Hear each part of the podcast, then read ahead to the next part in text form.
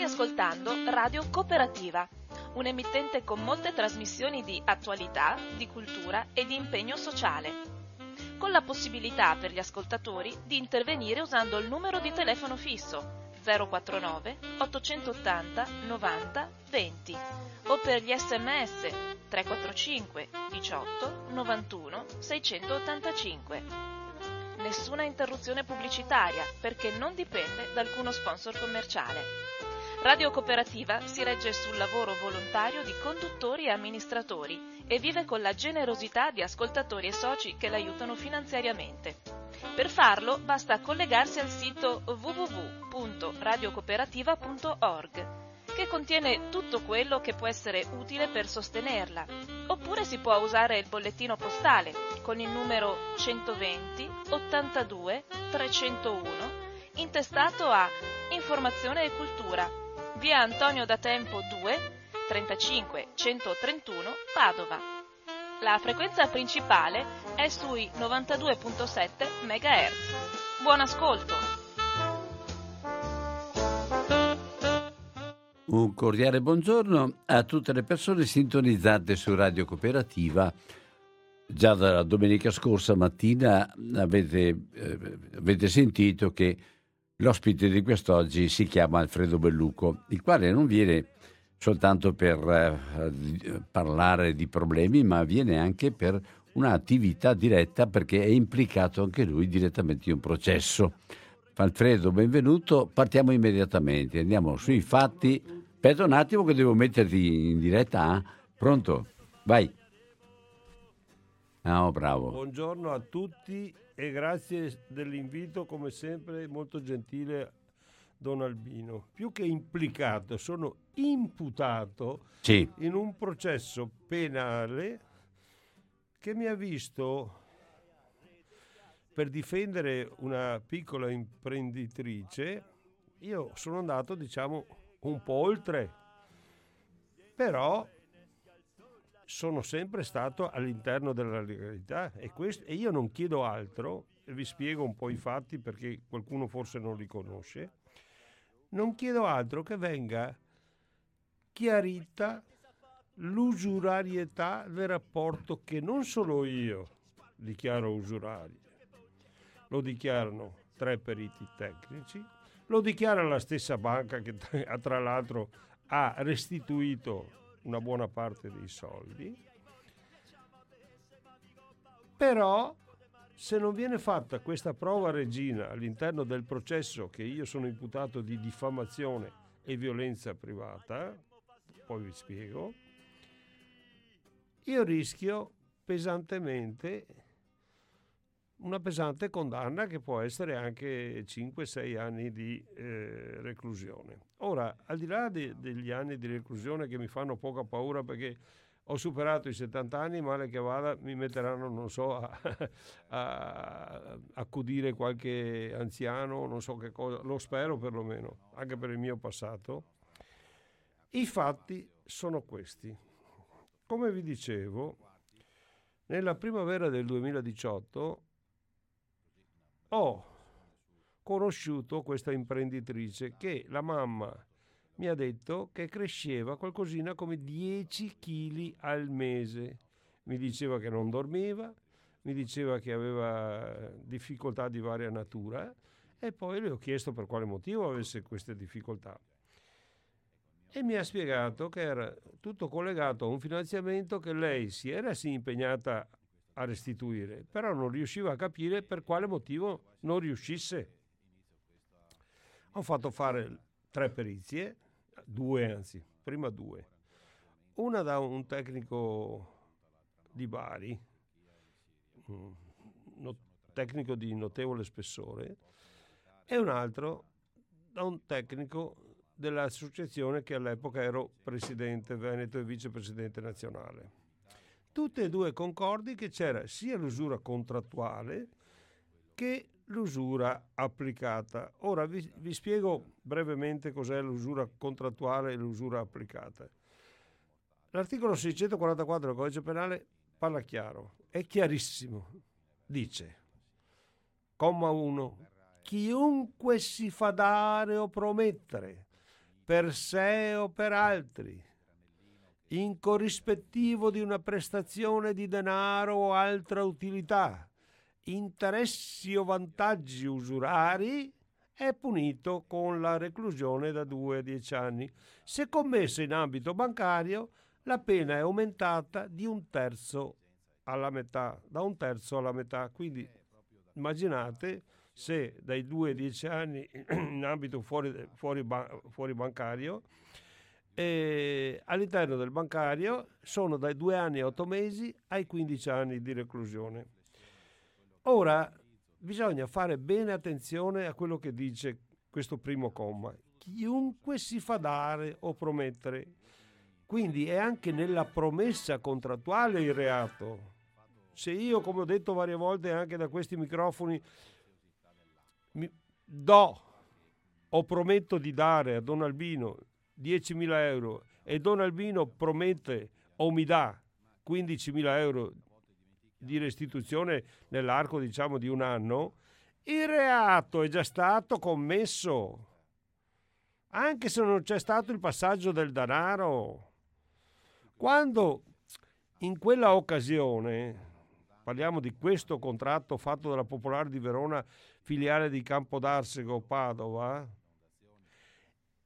l'illecito era già stato commesso, perché era previsto che il tasso applicato fosse del 17,38%, tasso annuo effettivo e globale, quando il tasso massimo applicabile, tabelle del Ministero delle Finanze, che le sto leggendo in questo momento, parla del 15,21%. Cosa significa? Significa che il contratto è usurario, perché dal 1996, per fare un calcolo di questa natura, è necessario fare un calcolo matematico. Quindi non ci può piovere su un calcolo matematico. Il calcolo matematico è un calcolo matematico, va bene? Quindi non c'è nessuno che può dire ma non è vero. La cosa grave di questa cosa qui è che quando se ne sono accorti, ovvero 14 mesi dopo, questi signori hanno tentato di modificare questo contratto stracciandolo e tentando di far firmare un altro contratto a questa imprenditrice. Ora voi sapete, o se non lo sapete ve lo dico io, che l'usura è un reato di pericolo sociale. Molti pensano che sia un reato economico. No, è un reato di pericolo sociale, perseguibile d'ufficio. Quindi quando un pubblico ministero sente la notizia che c'è stata l'usura, non serve che l'usurato vada lì e presenti la denuncia. No, il pubblico ministero ha l'obbligo di aprire un fascicolo e di iniziare l'attività. Quando quel 3 maggio del 2018 si sono presentati questi 2 bancari per tentare di modificare il contratto, quando avevano già restituito una buona parte dei soldi frutto di usura, perché l'hanno ammesso anche loro, che c'è stato un disguido tecnico, hanno detto, scritto e dichiarato sia in denuncia sia ai giornalisti che c'è stato un disguido tecnico. Ora voi mi dovete dire, qualcuno mi dia una spiegazione valida, come può essere che una banca che ha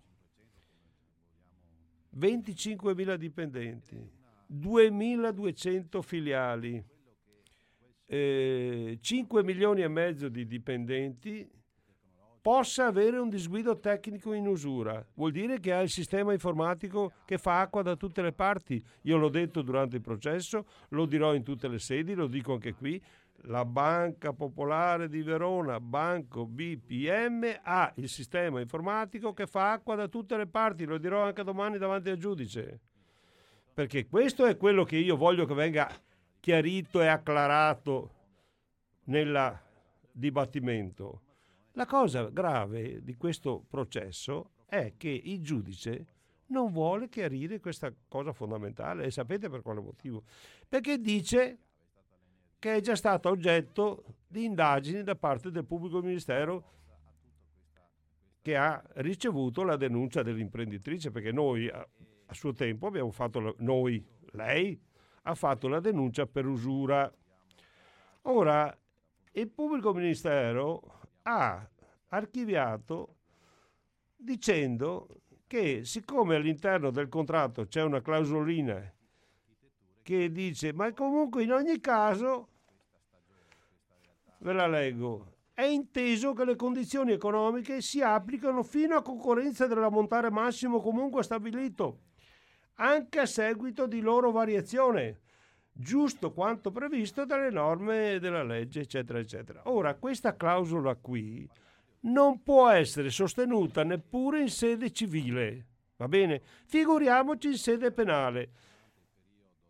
Nel momento stesso che tu hai sottoscritto il contratto, il reato l'hai già commesso. Non è che puoi fare, come ho detto tante volte, passare davanti a una pattuglia di carabinieri a 100 all'ora quando il limite è 50 e dici, scusate signori carabinieri, faccio un giro, torno indietro e passo a 50. No, perché l'illecito l'hai già commesso. Lo stesso vale quando vieni beccato col tasso alcolemico sopra il limite. Se il limite è 0,50, fino a 0,50 sei considerato per la nostra legge sobrio, allo 0,51 sei considerato ubriaco. Se vieni bloccato dai carabinieri a 0,51 non è che puoi dire, signori carabinieri, sto qui una mezz'oretta, un'oretta che mi va giù quel tanto che vado a 0,50, a 0,49, quindi non sono punibile. No, lo stesso vale per l'usura. L'usura, sempre il 644 del codice penale, dice: superati i limiti di legge, gli interessi sono sempre usurari. Non è che tu un anno dopo, 14 mesi dopo, perché ti accorgi di aver fatto un contratto usurario, vai dagli usurati, gli lanci una caramella, inquini le prove, gli dai una caramella, perché stiamo parlando di un finanziamento di 15.000 euro, gli lanci indietro 959,73 centesimi che, detto così, sembrano pochi, ma sono un'enormità su un finanziamento da 15.000 euro in un anno. Una enormità, perché non dimentichiamo che la restituzione dei soldi, la restituzione del maltolto nel nostro ordinamento non cancella nessun tipo di reato, perché altrimenti siamo tutti autorizzati a diventare rapinatori, ladri, usurai, non so, fate voi. Truffatori. Siamo tutti autorizzati a fare questo, male che vada facciamo come i bancari, restituiamo la merce, chi si è visto si è visto. No signori, non può essere così, perché una quindicina di giorni fa un povero disgraziato che nel 2006 l'hanno beccato con 5,20 euro di roba da mangiare, va bene, in un supermercato a Firenze. Beh, lui ha restituito, però la denuncia è andata avanti lo stesso e a distanza di quasi 17 anni sta scontando 60 giorni di galera. E allora la legge viene applicata per i poveri disgraziati e per i criminali banchieri, bancari no. No, mi dispiace tanto signori, io questa cosa qui sono tanti anni, voi dai microfoni Radio Cooperativa mi avete sentito tante volte parlare di questa cosa qui. Io non tollero e non do nessun tipo di chance a questi criminali, perché non possono dire che non sapevano. Non esiste il fatto che non sapevano, perché nel nostro ordinamento c'è l'articolo 40,2 del codice penale che dice: non impedire un evento che si ha l'obbligo giuridico di impedire equivale a cagionarlo. E poi lo sanno anche i bambini, la legge non ammette ignoranza. La legge non ammette ignoranza. perché loro se la cavano, dicono ma c'è stato un disguido tecnico, cancelliamo tutto perché così è capitato. Addirittura l'hanno anche dichiarato durante l'audizione, la direttrice Margherita Mattia sotto giuramento, insomma col vecchio termine di giuramento, quando ha parlato col suo superiore ha detto non c'è nessun problema, facciamo una retrodatazione su un contratto usurario. Ma stiamo dando i numeri, non esiste la retrodatazione su un contratto usurario. Il contratto usurario, quando l'hai commesso, quando l'hai fatto. E ripeto, loro hanno l'obbligo giuridico di impedire l'evento che chi non lo fa equivale a cagionarlo. Non impedire un evento che, se l'obbligo giuridico di impedire, equivale a cagionarlo. Ora, in questi giorni, proprio lo facevo notare domenica mattina, ecco, c'erano 2 casi di omesso controllo, mancata vigilanza, perché era successo. Il morto, era caduto un portone a Padova, va bene, e aveva ucciso uno che stava facendo un trasloco, poveraccio, va bene? Ecco, ed è indagato l'amministratore del condominio perché dicono che mancasse un cilindro di uno di questo portone, in questo caso. In un altro caso è morto un ragazzo di 21 anni,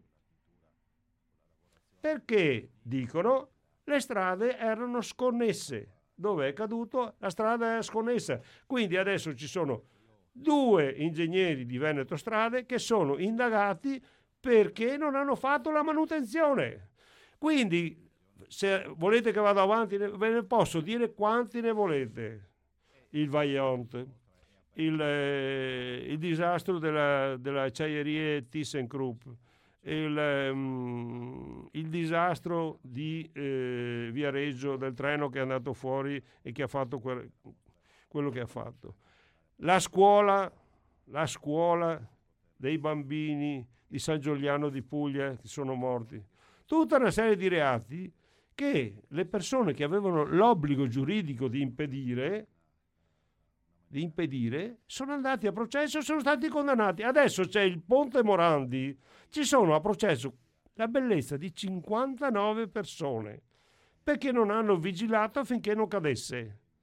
Vabbè, l'unico reato che in questo benedetto paese che non viene, scusate, l'unico reato in questo benedettissimo paese che non viene perseguito è l'usura. Ma l'usura è di una gravità inaudita. Parla pure forte, perché sennò. L'usura, diceva un certo Dante Alighieri, l'usura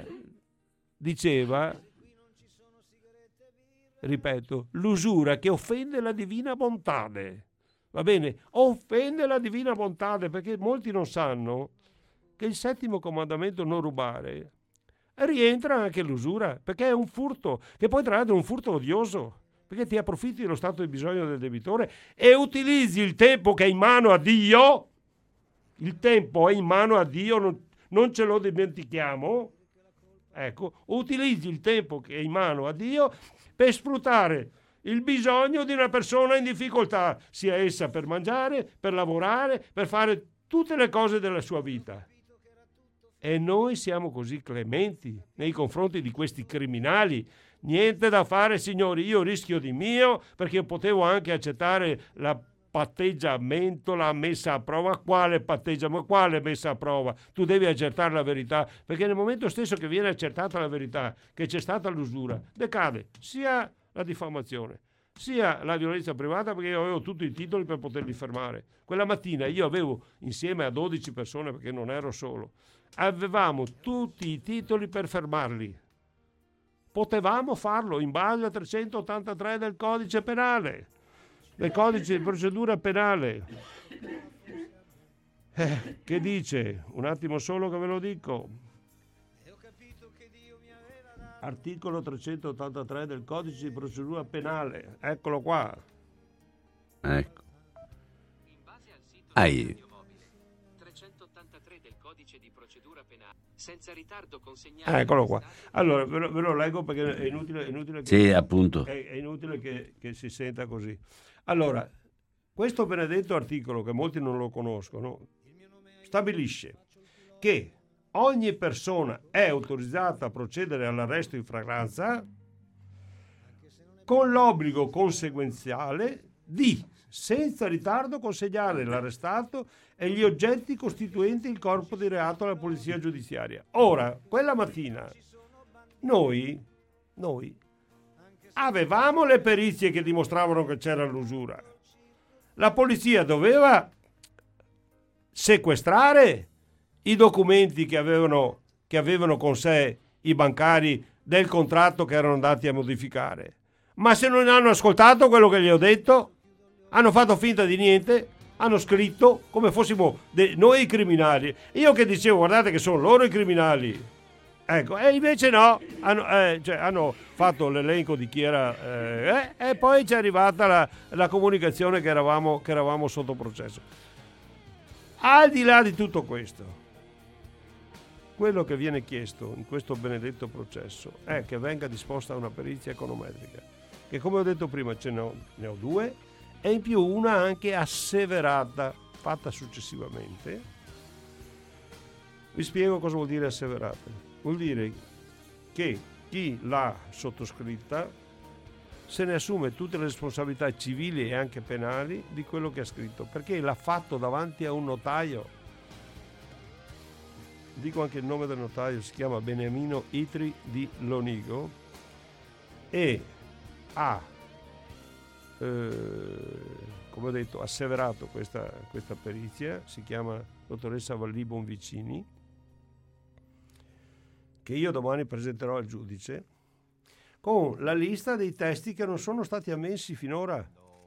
C'è una lista testi che non è stata ammessa perché l'avvocato ha presentata con un giorno di ritardo. Vabbè, ciò non significa che non possa essere ripresentata, perché per ragioni di verità e giustizia il giudice deve farlo, perché al di là del codice di procedura penale, che è del 1989, c'è una legge fondamentale che è la mamma di tutte le leggi, che si chiama Costituzione della Repubblica Italiana, che gli articoli 24 e 111 dice che al 24 che è giusto che ognuno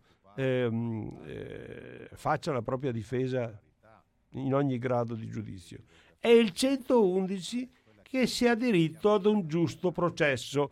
Nel momento stesso che in questo processo non viene disposta la perizia tecnica, io vengo pregiudicato. E io qui ho preparato, come ho detto, tutta la lista di testi, ecco, e li posso anche leggere perché il processo è pubblico, quindi può venire a ascoltarlo chiunque domani mattina, chiunque. Anzi, vi invito tutti a essere presenti alle 9:30, che ci sarà la manifestazione davanti al Tribunale di Padova, e lì faremo anche un comizio,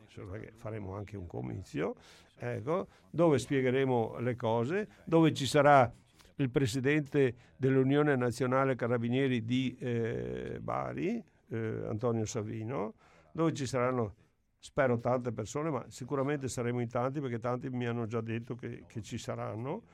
E faccio la lista dei testi che dovrebbero essere ammessi. Ecco, Silvia De Iurco, imprenditrice che io ho difeso, Andrea Nicolè, il marito, Luisa Borbiato, giornalista del Gazzettino, Riccardo Sandre, giornalista del Mattino, l'avvocato Roberto Morechiello, che era presente ai fatti, Maria Verita Boddi, segretario provinciale del Partito del Popolo della Famiglia, Lucia Vecchi, esponente del Popolo della Famiglia, Silvano Alberto, esponente del Popolo della Famiglia, Emma Rosa Varotto, esponente del Popolo della Famiglia, che ha girato il video, Gianfrancesco Muzio, vicepresidente veneto dell'associazione, che ero presidente prima, Milena Zaggia, vicepresidente del Movimento Risparmiatori Traditi. Inoltre, per la usurarietà del finanziamento di euro 15.000 concesso alla ditta Ambientazioni Andrea, poi fallita anche per questo motivo, dottor Livio De Miranda di Bari, ragioniera Raffaella Zanellato di Padova, dottoressa Valli Bonvicini di Brescia. va bene? Ecco, questo è quello che farò io domani mattina, allegando le tre perizie, allegando il video dei fatti, allegando tutto, perché il giudice potrebbe... Ma tu sai chi è il giudice? Come no? Ci siamo già... Ma era quello dell'altra volta? Sì, siamo alla quarta udienza, questa è la quarta udienza, la prima l'abbiamo fatta il 1° dicembre del 2021, la seconda l'8 giugno del 2022, la terza il 21 settembre del 2022, questa è la quarta, attenzione, ma è già stata fissata la quinta?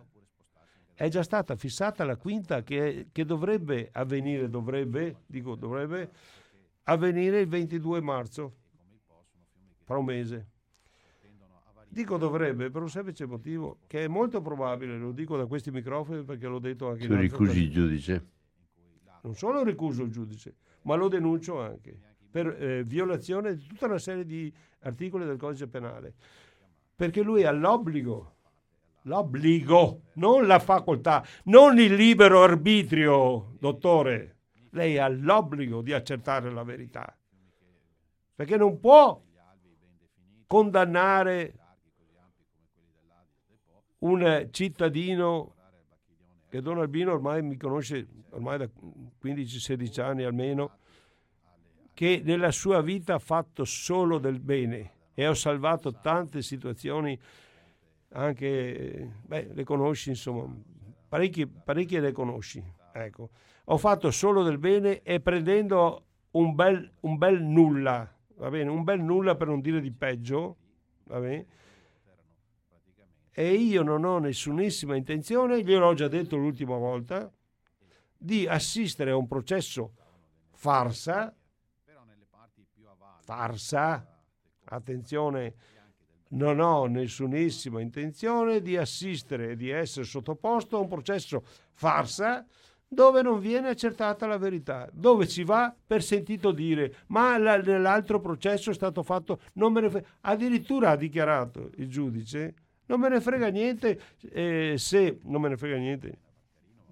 ha detto, non è un problema che il pubblico ministero dell'altro processo abbia indagato con superficialità, con noncuranza, addirittura che faccia schifo, questa parola ha dichiarato, il giudice ha dichiarato questa parola, cioè non me ne frega niente, qui stiamo giudicando Belluco per violenza privata e diffamazione. Ma scusa un attimo, ma se la diffamazione e la violenza privata sono stati scatenati dall'usura, tu dovrai valutare se c'è stata usura, perché nella diffamazione non ci devono essere gli elementi di attualità, verità e continenza, perché se ci sono salta la diffamazione e tu non vuoi verificare se c'è stata l'usura. Ma siamo veramente fuori dal mondo. Io l'ho già detto, lo dico, lo ripeto, lo dico anche da questi microfoni. Se dovesse essere che non viene fatta giustizia nel giusto modo, perché addirittura ha già dichiarato, ha detto, se non sarà contento di come andrà il processo è sempre libero di andare in appello. Ma qua è un appello, ma quale appello, giudice? Dicevo, scusami, quale appello, giudice? Io ho diritto di essere giudicato in questo processo, non nel processo di appello. Tu mi devi giudicare secondo un giusto processo, articolo 111 della Costituzione, e devi darmi diritto di difesa, articolo 24 della Costituzione. Tu non entri nel merito del fatto che io potrò o meno andare in appello, perché potrei anche decidere di accettare la condanna.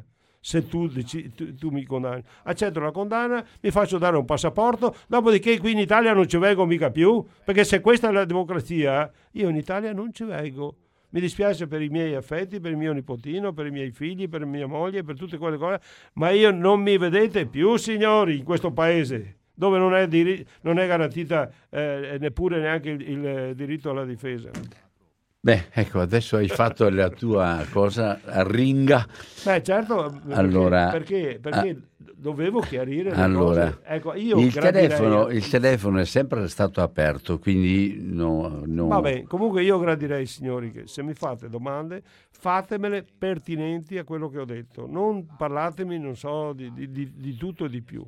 Parlatemi delle cose che ho detto. Vi do anche il numero di telefono personale, 346...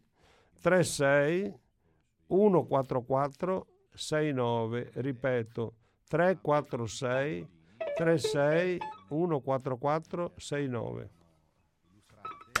Pronto? Ciao Albino, parla Marco. Ciao Marco.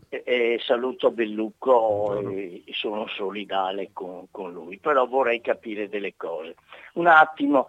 Prima le dico una cosa, lei ha parlato di quel motociclista che la strada non era era in cattive condizioni e dovevano metterla a posto. Proprio ieri sul TGR hanno detto che la parte che doveva mettere a posto, ovviamente c'erano dei cartelli che avvisavano che la strada era disconnessa. Questo lo dicono loro. Beh, comunque torniamo a quello che, tanto perché si difendono le parti, vorrei fare delle domande al signor Belluco. Allora, praticamente lei è stato accusato di violenza e via dicendo, ma penso anche che la banca sia risentita con lei, soprattutto per il fatto che ha contestato l'errore.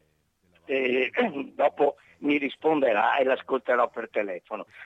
Altra cosa volevo dire, ma chiedere una perizia di una delle due parti è un diritto che il giudice è facoltativo, il giudice accettarlo, oppure la legge parla chiaro, dice no, se una delle due parti chiede che ci sia una verifica, io devo applicarla e aspettare il risultato di questa perizia. Ecco, queste sono le domande che volevo fare e le faccio tanti auguri. Grazie. Buona giornata a entrambi. Allora, è chiaro che la banca ce l'ha con me perché sono anni che la tallono, perché non è solo questo il caso, ce ne sono una miriade. C'è un caso per esempio di una piccola commerciante qui di Padova che nel 2014 abbiamo fatto una denuncia, guardi, le assicuro che hanno fatto di peggio addirittura di quello che hanno fatto qui, di peggio, molto peggio. Pensi che per uno scoperto di 2.040 euro in un trimestre gli hanno messo in conto 760 euro. Cosa significa? Non serve fare grandi conteggi. 7,60 per 4 fa 3.000, va bene? 3.000 su 2.000 fa il 150%, va bene? Non serve fare grandi conteggi. Va bene? Ecco, abbiamo presentato la denuncia, abbiamo allegato 3 perizie, abbiamo fatto tutto quello che volete. Va bene. Sapete come ha giustificato il pubblico ministero? Che è lo stesso che ha archiviato questa denuncia qui. Ha giustificato l'archiviazione dicendo che la banca ha restituito gran parte dei soldi. Ora, come lo devo dire, signori? Diventiamo tutti criminali, diventiamo tutti usurai, ladri, truffatori, rapinatori, eccetera, male che vada, ci beccano, diamo dietro i soldi. Facciamo anche noi come fanno i bancari e i banchieri, no? Facciamo anche noi così. Poi voglio vedere se i pubblici ministeri di Padova giustificano il fatto di Padova e anche di tutta Italia. Ho fatto prima l'esempio del povero disgraziato di 5,20 euro di generi alimentari, di una cosa di 16 anni fa, anzi del 2006, quindi quasi 17 anni fa. Qui siamo alla follia, signori. E ha detto giusto il ministro Nordio, ha detto perfettamente. Qui siamo di fronte a una casta, uso io, però lui non l'ha detto, ma dove questi pubblici ministeri, al contrario di tutto il resto del mondo, non rispondono a nessuno, rispondono solo a se stessi. Quindi possono fare il bello e il cattivo tempo, va bene? Possono fare quello che vogliono e non hanno nessun contraddittorio. Aggiungo sulla questione che lei ha detto dell'asfalto disconnesso là, che hanno messo i cartelli. Beh, mi pare che sul Mattino di Padova, mi pare, non sono sicurissimo, che i cartelli siano apparsi dopo l'incidente. Quindi io guardate, ne approfitto per dire che seguo anche queste cose qua. Se avete casi di mala sanità, infortunistica stradale, naturalmente le banche, eccetera, ecco, chiamatemi pure, oppure mettetemi in contatto con me, info@alfredobelluco.it. Allora, sempre 049 880 9020, le specifiche, i chiarimenti sono stati molto esaustivi, mi pare. Sì.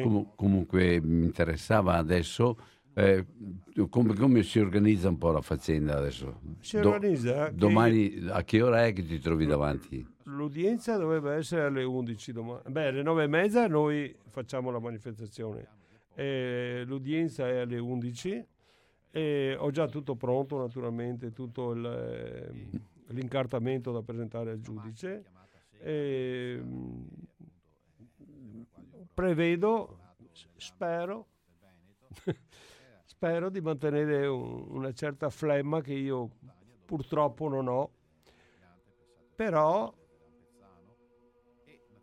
cercherò di essere il più esaustivo possibile, anche perché non vorrei essere interrotto, perché io ho fatto la memoria scritta, me la devo leggere, non vorrei essere interrotto dal giudice, perché se il giudice mi interrompe e dice che sto andando fuori tema, potrebbe anche farlo, non annuncio quello che farò.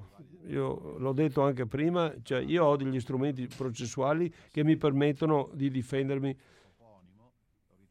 fino a molto avanti, insomma, cioè ho degli strumenti processuali che mi permettono di allargare la mia la mia difesa, ecco, perché questo è quello che io voglio. Io non è che voglio disconoscere quello che ho fatto, chiaro, perché io, se avessi ascoltato gli avvocati, avrei potuto fare la cosiddetta messa a prova, cioè fare un anno, come ha fatto Berlusconi, fare un anno, andare dagli anziani lì, giocare a carte, non so cosa ha fatto in un anno Berlusconi. Vabbè, ecco, fare anch'io questa cosa, ma io non sono facendo così avrei accettato di aver commesso il reato. Io non ho commesso il reato, perché il reato è tutto all'interno dell'usurarietà del rapporto, che se il giudice fa una perizia, come ho detto, econometrica, io qui ne ho 3, domani le riporto tutte e 3, ecco, e lui fa una perizia econometrica, ma volete che vi dica un'altra cosa? Non serve neanche che la faccia, basta solo che lui guardi le tabelle del Ministero, dove dice tasso massimo applicabile 15,21, tasso applicato 17,38, usurario, punto. Non serve neanche che la faccia la perizia, volendo. Ma non vuole farla, l'ha già dichiarato, l'ha dichiarato varie volte, l'ha detto in varie occasioni. Vabbè, allora... Vi leggo le parole esatte che ha dichiarato. Vi leggo le parole esatte, che è una cosa veramente... Possiamo discutere se il pubblico... Sto leggendo virgolettato. Possiamo discutere se il pubblico ministero non ha fatto bene le indagini, possiamo criticare il modo, possiamo criticare la superficialità, potete criticare quello che volete, ma in quella sede non mi pare che il dottor Belluco si sia opposto all'archiviazione. Ora, anche in questo caso, è un chiaro pregiudizio nei miei confronti, perché io non avevo titolo per fare opposizione all'archiviazione. La denuncia l'ha fatta l'imprenditrice Silvia De Iurco. L'ha fatta l'imprenditrice Silvia De Iurco, dottore. Senti, rimaniamo in comunicazione con gli ascoltatrici e gli ascoltatori di Radio Cooperativa. Non credo che il dottore stia ascoltando. Beh, vabbè, non lo so. Comunque, qualche amico. Comunque, vabbè, rimaniamo in rapporto proprio di chi sta in questo momento accettando il rapporto con la radio. Certo. Allora, sì, 049 880 90 20 se c'è qualche altro. Ecco, prima invece hai dato una versione sulla, come dire, il fatto che il pubblico ministero e che anche i giudici, mi pare di capire, hanno un margine dove secondo te la legge non viene rispettata. Questo mi pare di aver capito, se ho capito bene. Allora, il pubblico ministero... Parlavi prima appunto della... Se l'è presa, non parlo di questo, parlo di tutti i pubblici ministeri. Se la sono presa il margine di discrezionalità. Il pubblico ministero non ha discrezionalità, non ha libero arbitrio. Il pubblico ministero ha l'obbligo di esercitare l'azione penale, 112 della Costituzione. Non me lo sono inventato io, signori pubblici ministeri. Va bene? Io l'8 di marzo sono alla Spezia perché c'è un processo per usura nei confronti, per pura fatalità, dell'amministratore delegato della Banca Popolare di Verona, adesso Banco BPM, all'epoca non lo era, dottor Pierfrancesco Saviotti, per usura, va bene, che noi abbiamo denunciato nel 2014 e nel 2015 il pubblico ministero, che ha in mano anche questo caso qui della imprenditrice Silvia De Iurco, ha archiviato perché ha detto che ha restituito i soldi. Ma dove sta scritto, dottoressa, che la restituzione di soldi estingue il reato, un reato così grave come l'usura?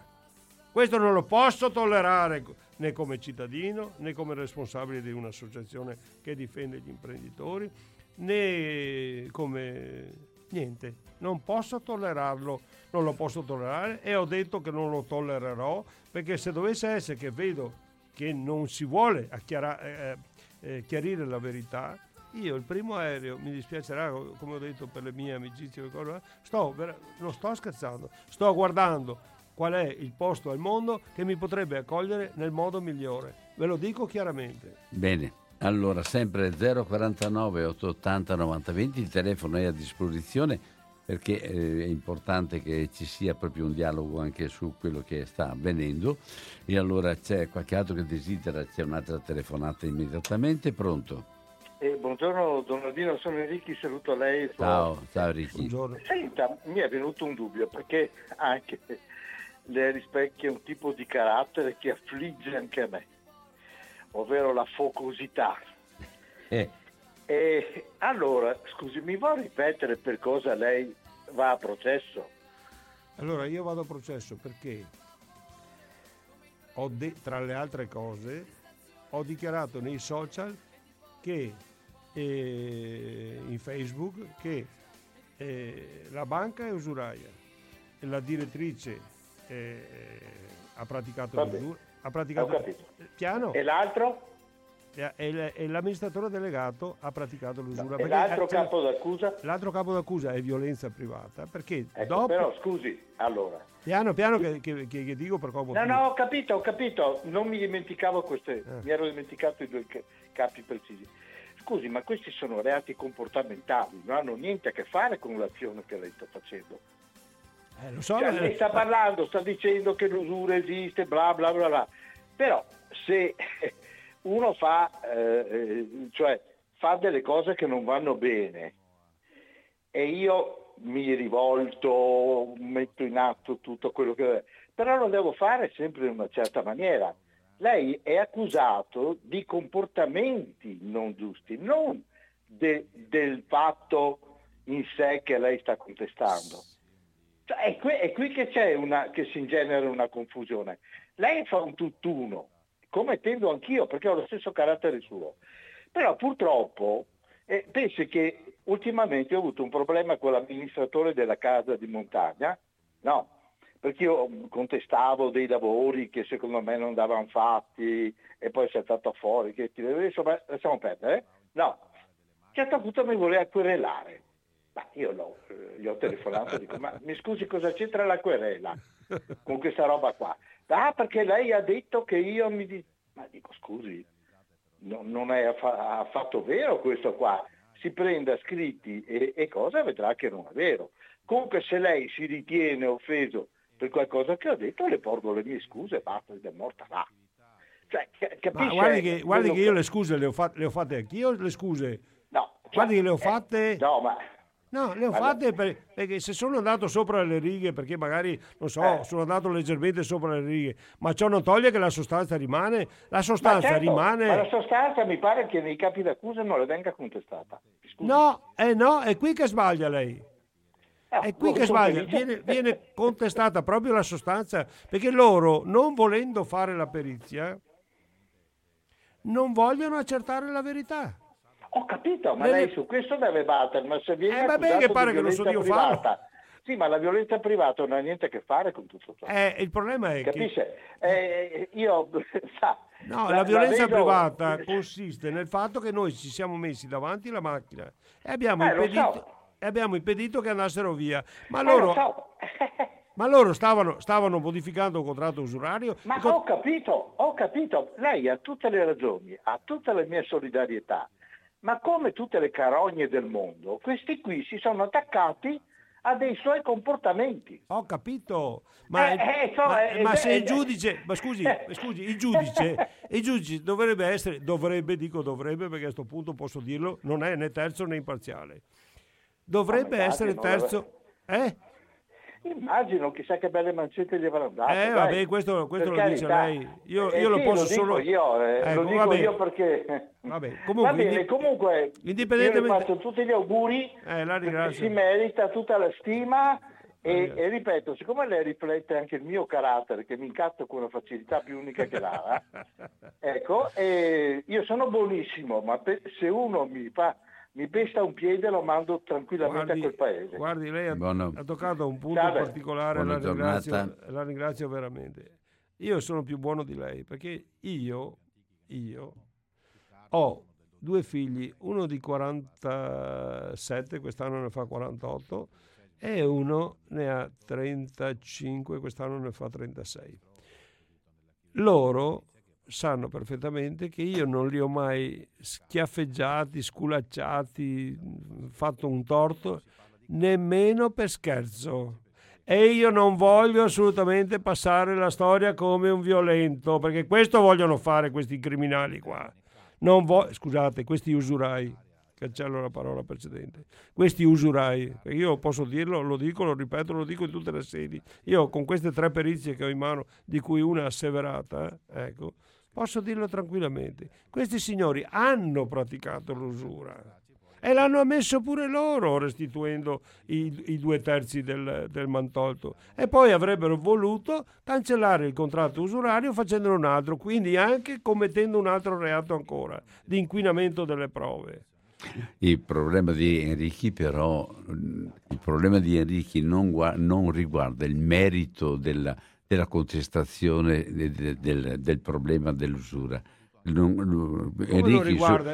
Su questo Enrichi non ha niente da dirti. Il problema è un altro, è la reazione che tu hai avuto che può diventare l'elemento per cui il rapporto cambia. Io avevo il diritto-dovere, come presidente di un'associazione che difende gli imprenditori e le famiglie imbrogliate e usurate dalle banche, di far sapere alla cittadinanza che quella banca, e non solo, ma prevalentemente quella banca, ha il sistema informatico che fa acqua da tutte le parti, che permette ai direttori e chissà quanti altri di bypassare il tasso soglie di usura chissà con quale sistema. E noi abbiamo le prove sono le tre perizie che fate, una a Bari, una a Brescia e una a Padova, sono esattamente uguali, e vi assicuro che che in un rapporto così breve, stiamo parlando di un rapporto di 12-14 mesi, non c'è la possibilità che vengano inquinate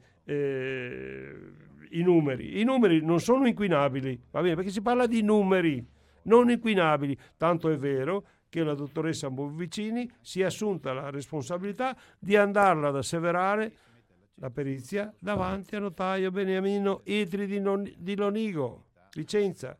Quindi siamo a livelli altissimi di prove, ma se il giudice non le vuole accettare, Mi spiace tanto signori, mi spiace tanto, non sono disponibile. Lei ha detto chiaramente come la pensa, io non lo dico, però cioè, a un certo momento cosa puoi pensare se non vuoi fare chiarezza e giustizia? Allora sempre 049 880 90 20, sempre siamo dentro. Ma comunque è anche molto interessante questo scambio. Siamo dentro a per certi versi un dramma, per altri versi la necessità di trovare anche una modalità con cui il problema centrale della giustizia non abbia da essere nascosto, non abbia a trovare scuse per deviare verso un altro tipo di realtà, ecco. Mi pare che questa era l'osservazione che faceva Enrichi. Il problema è questo qui. Il processo è impegnato, è stato scatenato, cioè i miei presunti reati sono stati scatenati dalle perizie e dal fatto che io avevo la certezza che erano usurari quei rapporti, va bene. Dopodiché, essendo un'usura contrattuale, non è che posso dire scusa, ho sbagliato, perché tu prima di farlo sottoscrivere un contratto hai l'obbligo giuridico di andare a verificare se è un contratto usurario. Non solo, ma c'era la firma dell'amministratore delegato della banca sopra. Dopodiché, volete saperne un'altra ancora più grave? Quando noi abbiamo chiesto copia del contratto per avere le firme. Sapete cosa hanno combinato questi signori della Banca Popolare di Verona, Banco BPM? Hanno cancellato la firma dell'amministratore delegato, dottor Giuseppe Castagna, e l'hanno pure dichiarato davanti al giudice che mi sta giudicando, come se fosse una cosetta così. Cancellato la firma hanno. E poi dite che non mi devo arrabbiare, ma mi arrabbierò per tutta la vita, anche se questa cosa qui mi ha già accorciato la vita, me l'ha già accorciata parecchio, può darsi che me l'abbia anche allungata, ma è più probabile che me l'abbia accorciata. E il problema è che io non accetto questo tipo di giustizia e questo tipo di difese che hanno questi qui, dicendo ma facciamo il contratto, facciamo la retrodatazione. Ma non esiste, signori della Banca Popolare di Verona, Banco BPM, la retrodatazione su un contratto usurario. Non esiste il disguido tecnico, non esiste, non può esistere nel nostro ordinamento. Può darsi, non so, in quello tedesco, francese, spagnolo, non so, ma in quello italiano non esiste. Non esiste, perché il 644 del codice penale parla chiaro: chiunque si fa dare o promettere. Allora senti, adesso le cose le hai chiarite, tutte le hai messe davanti con molta forza. Vedo che le telefonate non ti arrivano, probabilmente perché è un argomento ostico, perché io lo so, l'usura non è un argomento semplice, è un argomento ostico, perché io per capirlo, devo dirlo, ci ho messo mesi, forse anni, però a un certo momento quando ti applichi, io una mia amica che poi tra l'altro era presente quel giorno lì, si chiama Milena Zaggia, mi ha detto: per capire quello che dicevi tu ci ho messo un mese, va bene, tu parlavi e io non riuscivo a capirti e ci ho messo un mese, e vuol dire che purtroppo o ci si applica o non si capisce. Questo è il problema, perché purtroppo è un meccanismo difficile da inquadrare, questo dell'usura. Il meccanismo dell'usura è un... Anche perché ormai in quasi tutti i documenti abbiamo pagine e pagine di documenti, ma veramente pagine e pagine di documenti, e firmi senza aver letto niente. Sì, ma al di là di questo. No, loro non possono dire che loro non hanno fatto questo contratto, per un semplice motivo che io a casa ho l'originale, quello con con il sigillo argentato, non so se avete presente, loro non lo possono dire. Non lo possono dire. Loro si sono giustificati, ma sapeste in quante maniere si sono giustificati? Hanno tentato in tutte le maniere di giustificarsi, dicendo che quello è un contratto banca, un contratto standard, e che il coso così, e poi i dati sono buttati dentro colà, e poi c'è stato il disguido tecnico. Una cosa che non sta né in cielo neanche in terra. E una banca vada davanti a un giudice a giustificarsi in questa maniera. Va bene? Dopodiché, come ho detto, un contratto usurario ab origine, che vuol dire al momento della sottoscrizione, non può essere giustificato con la clausolina di salvaguardia e autotutela, che non è valida neppure in sede civile. Cioè, tu non puoi dire che in ogni caso non supererà il tasso soglia di usura anche durante il corso del rapporto. Ma scusa, durante il corso del rapporto, ma se tu l'hai già sottoscritto ab origine, cioè al momento della sottoscrizione, l'illecito è chiaro che non serve che tu mi metti quella clausola, perché non vale nulla. Io ho parlato con un avvocato di La Spezia, quello che ha mandato a processo l'amministratore delegato della Banca Popolare di Verona, Banco BPM, dottor Pierfrancesco Saviotti, e gli ho spiegato le cose. Gli è venuto da ridere? Gli è venuto da ridere! Quando io gli ho spiegato le motivazioni dell'archiviazione della denuncia che avevamo fatto nel 2018. Da ridere! E allora noi, parlo di noi tutti, dobbiamo pagare circa 2000 pubblici ministeri che, articolo 112, il pubblico ministero ha l'obbligo di esercitare l'azione penale, e poi l'esercita l'azione penale solo del povero disgraziato che ha rubato 5,20 euro di generi alimentari e che ha anche restituito. No, signori, io non ci sto in questo paese, io prendo l'aereo e credo che andrò anche molto lontano. Va bene, allora sempre 049 880 90 20, se vogliamo ancora sentire qualcosa. E altrimenti dobbiamo stringere. No, cioè io guarda. Senti, se vuoi spiegare qualcos'altro. No, io guarda.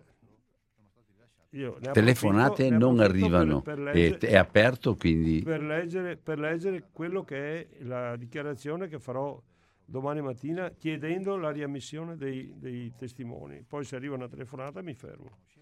Allora faccio l'elenco di chi sono, eccetera, eccetera. E poi dico, gli articoli 24 e 111 della Costituzione prevedono il diritto inviolabile della difesa in ogni stato e grado di procedimento, e la giurisdizione si attua mediante il giusto processo. Aspetta un attimo. Pronto? Pronto? Sì. Buongiorno. Buongiorno. Io la vostra trasmissione mi dispiace, però ho aperto radio un po' più tardi.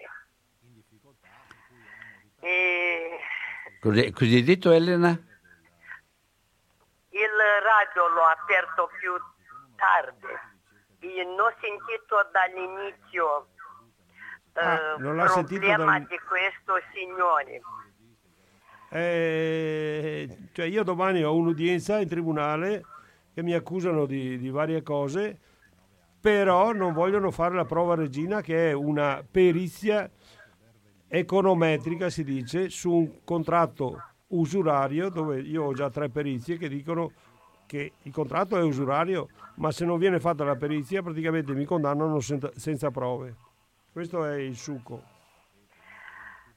Problema che io sto male per lei, mi dispiace tanto, perché io credo tante persone ascoltano di quello che lei dice e neanche non fanno telefonate per sostenerlo, per dire qualcuno che le merita di più. Però mi scusate, io adesso dico una roba, Don Albino mi conosce, io sono straniera, però avere problemi con delinquenti fuori legge è meglio di come avere problemi con delinquenti in legge, in regola. Non lo so se mi è capito. Non l'ho capito. No, io ho capito che lo so. Dovrei avere... No, qui sono robe veri e in tutto il mondo è così. La giustizia non esiste, non c'è e non sarà mai. Va bene, guardi, mi dispiace di lei, signori. Io le auguro tutte le robe buone, però mi dispiace di quel accento. Guardi, grazie. Guardi, cosa vuol dire quello che ha detto lei? Non fa altro che confermare quello che già io penso. Però io lo dico sempre, io ho 70 anni, 7-0, e penso di aver vissuto due terzi, tre quarti, quattro quinti, non so quello che è della mia vita. Se dovesse essere che per un motivo qualunque devo finire la mia vita qui e cominciare un'altra in un altro paese, vuol dire che doveva succedere. Ma io non mi fermo davanti a questi signori, questi usurai. Io non mi fermo, perché non è possibile che venga praticata l'usura così massiva, cioè sistematica di massa, senza che nessuno glielo dica. Io glielo dico, glielo ripeto, glielo dirò domani. Siete degli usurai. Loro si sono dichiarati parte civile e io gli dirò che sono parte usuraia, perché se loro vogliono dire che mi devono condannare per diffamazione, devono fare la perizia, perché altrimenti io lo posso dire, anzi ho l'obbligo di dirlo, perché la gente deve sapere che quella banca pratica l'usura, è il sistema informatico che fa acqua da tutte le parti, quindi ti frega, anzi ti usura senza che tu te ne accorgi, perché naturalmente non hai gli strumenti tecnici per poter valutare l'usurarietà di un rapporto. Tanto è vero che l'imprenditrice, quando è venuta da me nella primavera del 2018, non sapeva di essere usurata, l'ha saputo solo successivamente, quando sono state fatte le perizie. Ecco, ma quello che io... Ti hanno telefonata. Pronto? Pronto Albino, sono Denis. Posso dire due cose? Mezza, dai. Volevo semplicemente ricordare quello che diceva Ezra Pound, citando l'enciclopedia britannica, e diceva: le banche lucrano interessi sul denaro che creano dal nulla. E poi volevo ricordare che la Deutsche Bank, la principale banca privata tedesca, è la banca più indebitata al mondo, ha 70.000 miliardi di crediti inesigibili. Auguri Belluco. Salve. Grazie, molto gentile. Non solo i crediti inesigibili, ma hanno un'esposizione, non so adesso, ma quando c'è stata la crisi della Lehman Brothers nel 2008, avevano un'esposizione del 98% dei crediti. Cosa vuol dire?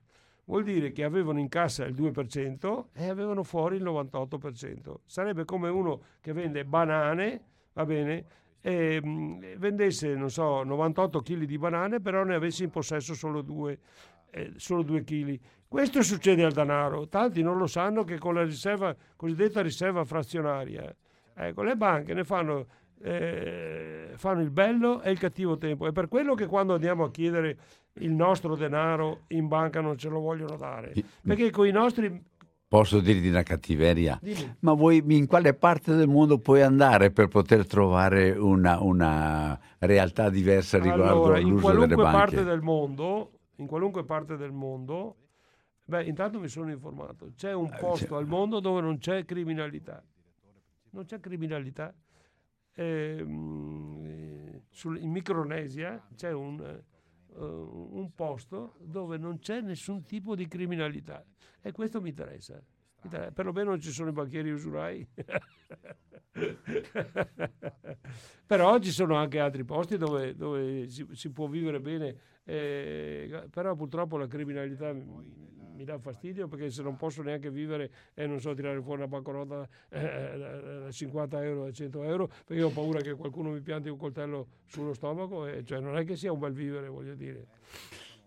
Allora, sempre 049 880 90 20. Volevi andare avanti? Volevo andare avanti, se non c'è nessuna telefonata. Se c'è un telefonata, io tengo aperte le telefonate. C'è una telefonata, un attimo. Pronto? Albino, sono Antonio da Ciao Ricerca. Antonio. Senti Albino, io sono completamente ignorante in termini sulla materia. Giuridici. Sollevo, sì. Sollevo una questione di tipo generale. In questo senso mi interessa il discorso dell'ospite, del signor Belluco, al quale, fra l'altro, non la prenda come una critica, anzi, è tutta i neuroni a specchio, tutta la mia empatia verso la sua persona, per carità. No, questo, la forma è importante e forma e sostanza non sono cose tanto divisibili. Ecco. Comunque questo qui è, come diceva qualcuno, è questione di carattere, di comportamento, questa è una cosa personale, quindi non c'è niente da dire su questa roba, ognuno ha la sua storia, il suo carattere. Ecco. Mi interessava invece la questione generale, ed è questa.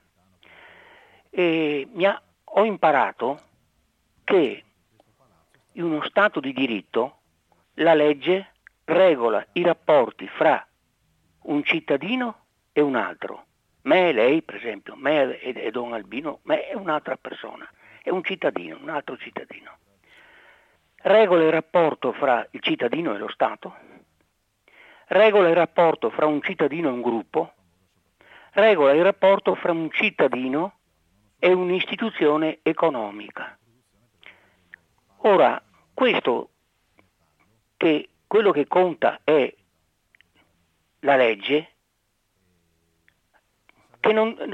vuol dire che la legge non deve sottostare a nessuna legge del più forte, regola del più forte, ma è la Costituzione, è la legge in se stessa che garantisce questo. Noi però, nella vita d'ogni giorno, vediamo che nel diritto, nella legge, influisce parecchio la forza, influiscono i rapporti di forza. Non occorre che faccia esempi, ne abbiamo continuamente. Allora mi domando, se da un lato sono mosso dalla fiducia e diciamo perfino dalla fede, e qui vado incontro a Don Albino, ecco diciamo, e non voglio abbandonarmi al pessimismo, come faccio a credere, avere fiducia nell'istituzione? Se io ho questo dubbio, dubbio personale. Posso rispondere? Sì, prego. No, allora, io ho fiducia nella giustizia. Perché altrimenti non avrei accettato di affrontare il processo, nonostante gli avvocati mi avessero detto guarda che ti conviene fare la messa a prova perché così, perché colà, ma avrei dovuto firmare alcune cose, firmare che avevo lanciato accuse infondate. Io non ho lanciato accuse infondate, io ho qui davanti a me tre plichi, va bene, che verranno consegnate domani in udienza, dove sono inserite tre perizie econometriche che sono concordi nel dire che quel contratto e quel rapporto è usurario. Non me lo sono inventato io, non mi sono svegliato il 3 maggio del 2018 insieme con altre 10-12 persone che sono andate in via Savonarola a Padova a dire ai bancari guardate che siete degli usurai e dovete andare a nascondervi, eccetera. No, erano suffragate e supportate da queste perizie. Ora io avevo e ho, come presidente di un'associazione dei risparmiatori che difende gli imprenditori e le famiglie nei rapporti con le banche, ho il diritto dovere di dire quello che ho detto. Lo dico, lo ripeto, lo ripeterò fino alla noia, fino alle estreme conseguenze, perché il giudice ha il dovere di rispettare gli articoli 24 della Costituzione che dice che il diritto inviolabile della difesa in ogni stato e grado del procedimento e il 111 che dice che la giurisdizione si attua mediante il giusto processo. Tu devi rispettare la Costituzione della Repubblica Italiana, è la madre di tutte le leggi. Il codice di procedura penale a cui fa riferimento il giudice, che lui vorrebbe fosse rispettato alla lettera, è del 1989. Se il codice di procedura penale è in contrasto con quello che dice la nostra benamata Costituzione, che non fanno altro che sbandierarla in tutte le sedi, compresa Sanremo, va bene, Mattarella e Benigni, eccetera, ecco, quando è il momento che si va nelle aule dei tribunali se ne dimenticano. Niente da fare, signori, non sono d'accordo. Grazie per la domanda. Allora, sei ancora lì, Antonio? No. Sempre 049 880 90 20, questa è Radio Cooperativa. Finisci la lettura? Stavo per leggere le cose fondamentali che sono proprio queste. Faccio riferimento. Ok. Faccio riferimento al 111 e 24 della Costituzione, che poi il giudice dice io solitamente rigetto. Pronto? Sì, sono Roberto, buongiorno. Ciao Roberto. Buongiorno. Io ho chiamato solo per una cosa, gradirei dare massima solidarietà a questo signore che probabilmente sta facendo le guerre contro i mulini a vento, perché lui è solo contro il resto del mondo, anzi contro il resto delle banche. Guarda che si sente un po' male, sei in movimento? Sì, purtroppo sì. Sono in movimento. No, ma è quello, credo che sia questo. No, ma non è per dirti su, è perché... Potrei prendere... Fermati un attimo. No, facciamo un'operazione 2. Va bene. Un attimo. Allora, no, perché non si sentiva bene quello che dicevi, per questo... Vai sempre in linea. Sì. Ecco qua, eliminiamo... Pronto, si sente ora? Sì, si sente ancora, sì. Si sente meglio ora? Sì. Perfetto, allora, stavo dicendo questo, massima solidarietà al signor Belluco, no? Che sicuramente sta facendo una guerra molto molto importante, però purtroppo è una guerra contro i mulini a vento. Purtroppo è una guerra? Contro i mulini a vento. Contro i mulini a vento. Allora, amico, ho detto anche prima, amico, ho 70 anni, va bene, ho scritto anche un libro su questa cosa qua, come non farsi inchiappettare dalle banche e vivere felici, va bene, ma se su 2000 pubblici ministeri, va bene, non vogliono applicare il 644 del codice penale e l'articolo 1 della legge 24 del 2001. Va bene, e l'articolo, soprattutto il 40,2 del codice penale. Mi dica. Signor Belluco, dottor Belluco, allora io le offro la mia massima solidarietà, no? Il problema è che ho letto il primo libro di Sallusti e Palamara, mi sto leggendo il secondo libro di tutti gli intralati, diciamo, che vengono fatte, almeno dando la verità di di Palamara, no? Cioè, ma credo sia la verità perché l'ha vissuta in prima persona. Cioè nel leggere, diciamo, quelle parole si può capire com'è la magistratura italiana, purtroppo. Ma nessuno nega. Prego? Nessuno lo nega che è così, ma io ho in mano le prove che si stanno comportando in maniera indegna.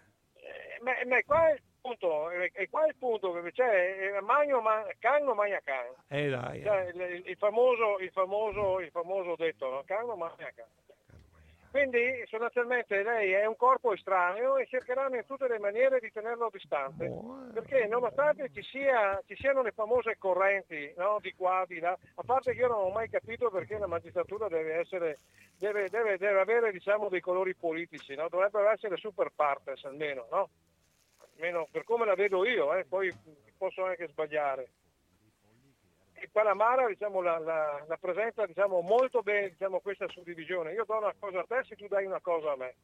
Quindi lei capisce che il popolino, col massimo rispetto, cioè popolino io, popolino, lei, popolino, valiamo molto poco per loro. Noi valiamo solo come statistica, punto. Cioè, perché siamo bravi, non siamo bravi. Vediamo che è il caso di Berlusconi, no? Allora, chi vince, diciamo, se ne lava la bocca perché chi ha perso dice ma è stato assolto, diciamo, per un cavillo. No, la legge è legge. Ma quale legge? Ma che legge? La legge è uguale per tutti e la giustizia no. E io lo sto dimostrando. Sarebbe uguale. No, la legge è uguale per tutti e siamo d'accordo, giusto? Siamo d'accordo su questo? Certo, boh. Però la giustizia no, la giustizia non è uguale per tutti, perché nella sentenza dell'altro giorno, ecco, hanno dichiarato che Mubarak, che Rubi Rubacuori era nipote di Mubarak o giù di lì. Sì, ma scusi, cioè, io ho preso, diciamo così, a caso questo, perché tra l'altro sono 20 anni che si parla. E poi alla fine 180 processi lo hanno fissato, dicono, all'ultimo, cioè a uno dei tanti, no? Faccio in bilancio dove si diceva che a me non interessa Berlusconi, però la stessa cosa fatta da Agnelli, cioè uno non poteva non sapere, d'accordo? E l'altro doveva necessariamente sapere, cioè stessa cosa, interpretazione diverse, hai capito? Cioè la legge italiana è interpretazione di chi? Ho avuto dei casi, bravo, sempre, bravissimo, molto bravo. Ma questo, lo so perché? Perché sono parte interessata, no? Parte in causa, ma cioè non come si dice, non parte, cioè parte lesa. Va bene? Due dolci diversi, no? Stesso caso, due pratiche diverse. D'accordo, uno pienamente ragione, l'altro parzialmente ragione con a debito, hai capito? Certo. Quindi io personalmente, cioè, eravamo nella ragione sacrosanta, no? E un giudice nel primo caso ha detto avete finalmente ragione, è una situazione di contabilità fatta da commercialisti, e loro hanno sbagliato, quindi giustamente c'è stata tutela, no? Ecco, la seconda situazione è venuta 2 anni dopo, cioè non conseguentemente 2 anni dopo, va bene, no? C'è un altro caso. Guarda che sono d'accordo con lei, sono d'accordo con lei. E allora di che cosa stiamo parlando? No, sto d'accordo. Stiamo parlando che io adesso li sto pizzicando in corso di processo. Questa è la differenza. Ma glielo sto dicendo, io le auguro un mondo di bene. Ma guardi che siamo tutti d'accordo, guardi, adesso la chiudiamo. Siamo tutti d'accordo. Che canno magna can. Che l'articolo 5 che ha vinto Berlusconi sta attento, ma sei inutile che vogliamo fare. Cosa ho detto prima?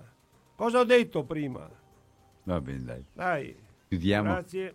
Ciao Roberto. Ascolti, la ringrazio, massima solidarietà. Grazie. Vede, spesso e volentieri poi ci sono coloro che si illudono che... Ma non è questione di illusione, è questione... Buona giornata, chiudiamo, dai. Grazie. Non è questione di illusione. Se partiamo dal concetto che la legge è uguale per tutti, la devi far rispettare, perché vuol dire che nel momento stesso che tu hai la scritta bella grande dietro di te, vuol dire che tu sei il primo che dentro di te non la vuole far applicare. Vuol dire che la legge è uguale per tutti e la giustizia un po' meno. Giusto? Ecco. Questo è il ragionamento. Ecco, vado avanti... Continuo a leggere, finiamo ancora un po' di spazio. Sì. Ecco. Allora, qui il giudice, leggo. Allora, tenuto conto che la parte lesa, cioè la banca, la bancaria e il banchiere, si è sentita additata come usuraio e lo confermo con tutte le mie forze. Il reato di diffamazione si concretizza qualora non sono presenti le caratteristiche di verità, attualità e continenza. Se dette qualità devono essere accertate, ciò deve essere nel corso delle indagini preliminari prima e successivamente davanti al giudice. Nella fattispecie sia il pubblico ministero sia il giudice del dibattimento hanno l'obbligo di accertare la verità dei fatti, come ho detto prima, in base alla Costituzione, ovvero la presenza o meno delle caratteristiche di verità, continenza e attualità dell'accusa di usura. Tanto deve accertare anche tramite l'audizione di testi citati dall'imputato non ammessi e alla disposizione di una perizia sul finanziamento usurario di 15.000 euro concesso dall'azienda Ambientazione Andrea di Silvia De Iurco, erogato il 2 marzo 2017 dalla filiale di Campodarsego della Banca Popolare di Verona, Banco BPM, e sottoscritto dalla direttrice Margherita Mattia e dall'amministratore delegato dottor Giuseppe Castagna. Che il sottoscritto, in qualità di presidente veneto e vicepresidente nazionale di un'associazione, aveva il diritto-dovere di additare e far conoscere all'opinione pubblica il comportamento usurario della Banca Popolare di Verona, Banco BPM, dei suoi dirigenti e dei suoi dipendenti. Si ricorda che l'usura è un reato gravissimo di pericolo sociale, perseguibile d'ufficio e non solo di danno economico. Contrariamente a quanto affermato dal giudice dottor Claudio Lampini nell'udienza del 21 settembre, qui è virgolettato quello che ha detto lui, deve essere chiaro che non stiamo discutendo dell'usura, noi non stiamo discutendo di un fatto che è stato contestato al signor Belluco di violenza privata e diffamazione, qui non stiamo discutendo di usura e quindi non mi occuperò dell'usurarietà o meno del contratto di finanziamento.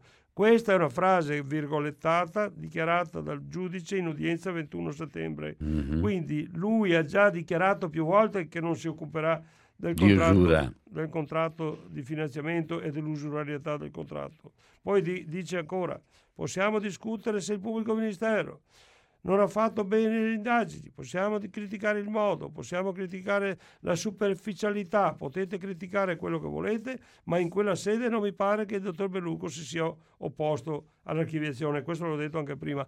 Non avevo titolo, dottore, di oppormi. Buono, dai, vai avanti, non sta a continuare. Se no senza il dottore davanti, come faccio io qua ad ascoltare? Insisto nel dire, chiedo pertanto che venga disposta la perizia econometrica sul finanziamento erogato eccolo qua.